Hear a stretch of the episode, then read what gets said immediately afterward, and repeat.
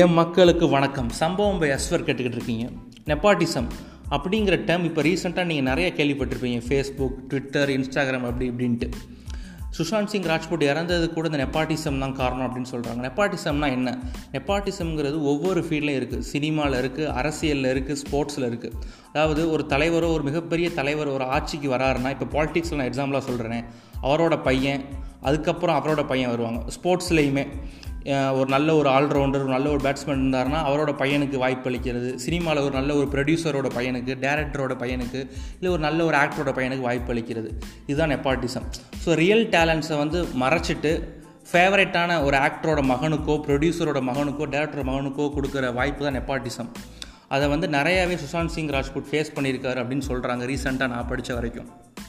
நெப்பாட்டிசம்ங்கிறது ஒவ்வொரு ஃபீல்ட்லேயுமே இருக்குது. அதையும் தாண்டி ஒருத்தன் ஜெயிச்சு மாஸ் பண்ணுறான்னா உண்மையிலே வேறு லெவல். ஏன்னா இப்போ இருக்க நம்ம தமிழ் சினிமாவிலே எடுத்துக்கிட்டிங்கன்னா இருக்குது, நெப்பாட்டிசம் இருக்குது. வாரிசோட நடிகர்கள் வந்துக்கிட்டு தான் இருக்காங்க. பட் அதெல்லாம் ஒன்றுமே பண்ண முடியாது. அவங்க அவங்களுக்கான லான்ச் வந்து ஈஸியாக கிடச்சிருது. ஒருத்தன் அஞ்சு வருஷம் பத்து வருஷம் உழைப்பை போட்டு சினிமாக்குள்ளே வர்றத ஒரு ஆறு மாதம் ஒரு வருஷம் படம் நடித்து அவனை லான்ச் பண்ணி விட்டுறாங்க. பட் அதுக்கப்புறம் அவங்க சர்வைவ் பண்ணுறதுங்கிறது அவங்க டேலண்ட்டு, அவங்க சினிமா மேலே வச்ச ஒரு லவ், பேஷன், அந்த ஆர்ட் ஃபார்ம் மேலே வச்ச ஒரு லவ், இதெல்லாம் தான் அவங்கள ஒரு மிகப்பெரிய இடத்துக்கு கொண்டு போய் விடுன்னு நான் நம்புகிறேன். ஏன்னா நெப்பாட்டிசம்ங்கிறது இருக்கிறது தான். பட் நீங்கள் ஒரு உங்கள் அப்பா ஒரு டேரக்டரு, உங்கள் அப்பா ஒரு ப்ரொடியூசர், அதை வச்சு நீங்கள் வந்துட்டிங்கன்னா உங்களுக்கான ஆடியன்ஸ் எப்பயுமே இருப்பாங்க.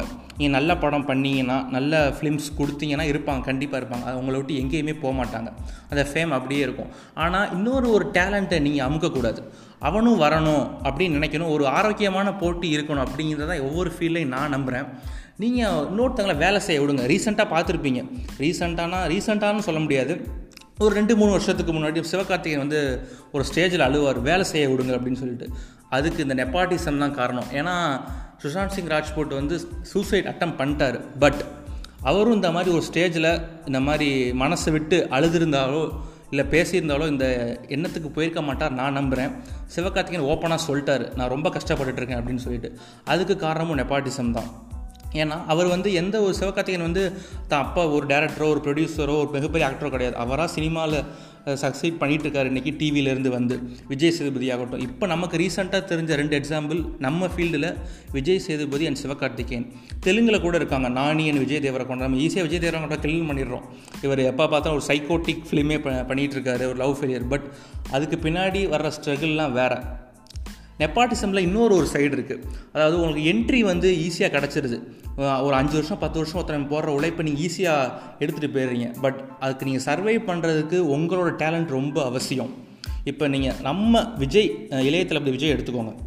அவரோட அப்பா வந்து எஸ் ஏ சி, ஒரு பெரிய மிகப்பெரிய டேரக்டர். அந்த காலத்தில் ஒரு சோஷியல் ஃபிலிம்ஸு விஜயகாந்த், ரஜினிகாந்தெல்லாம் வச்சு படம் பண்ணிகிட்டு இருந்தார். தான் பையனை லான்ச் பண்ணுறாரு. அப்போ நம்ம தமிழ் சினிமாவில் லிட்ரலாக எழுதின விஷயம், இந்த மூஞ்சியெல்லாம் நாங்கள் சினிமாவில் பார்க்கணுமா, இதெல்லாம் நாங்கள் காசு கொடுத்து பார்க்கணுமா, தகரடப்பா மூஞ்சி அப்படி இப்படின்ட்டு எழுதுனாங்க.